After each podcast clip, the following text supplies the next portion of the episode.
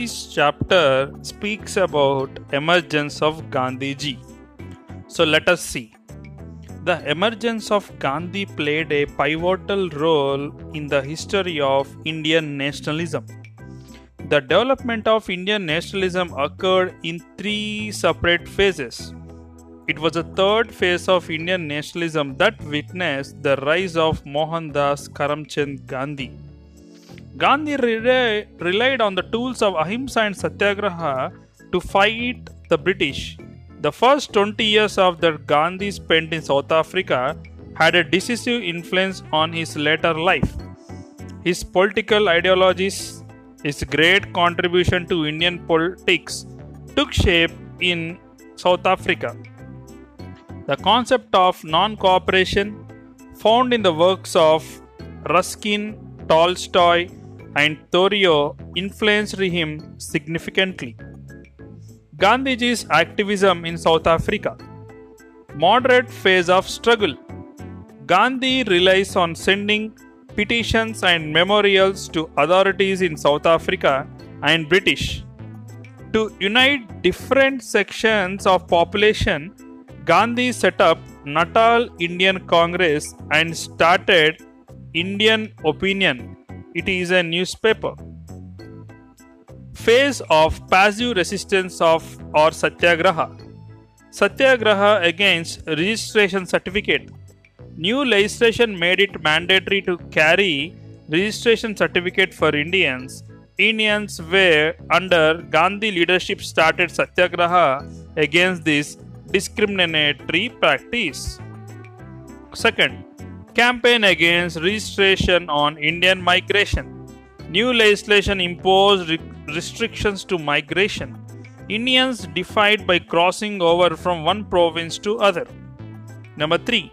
Campaign against poll tax and invalidation of Indian marriages.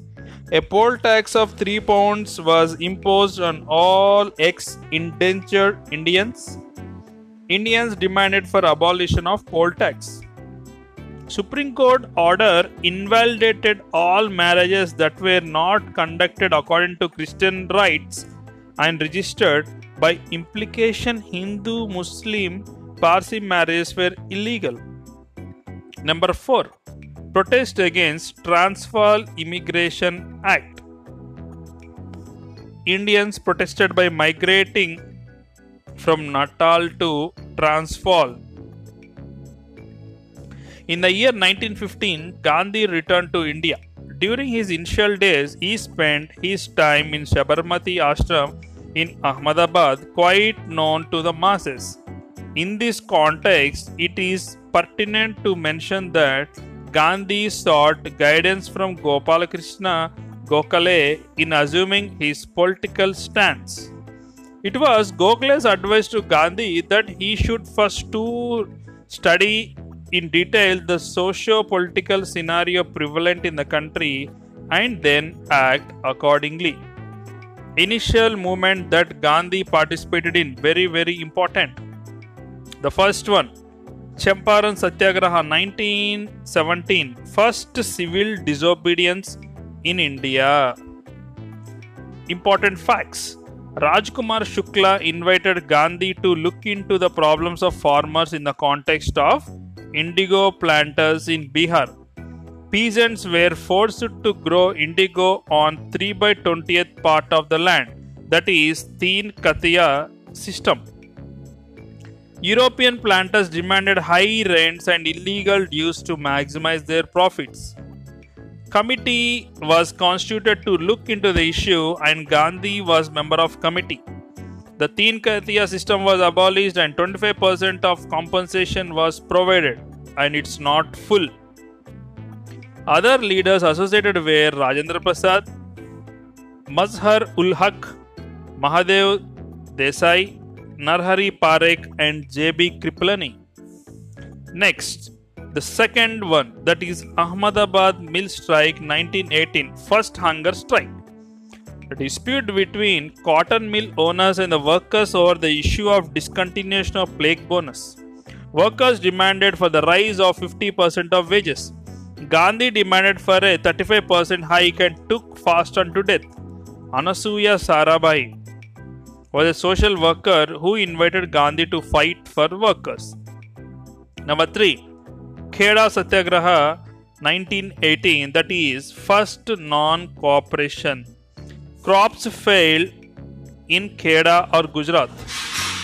The farmers were entitled to remission according to the revenue code if the yield is less than one fourth of the normal produce.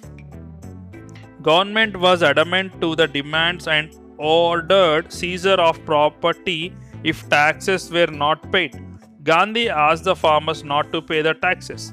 Other leaders associated with the movement were Sardar Vallabhbhai Patel, Narhari Parikh, Mohanlal Pandya, and the final one that is Rowlatt Act in this series 1919 first all India mass strike. The act officially called Anarchical and Revolutionary Crimes Act.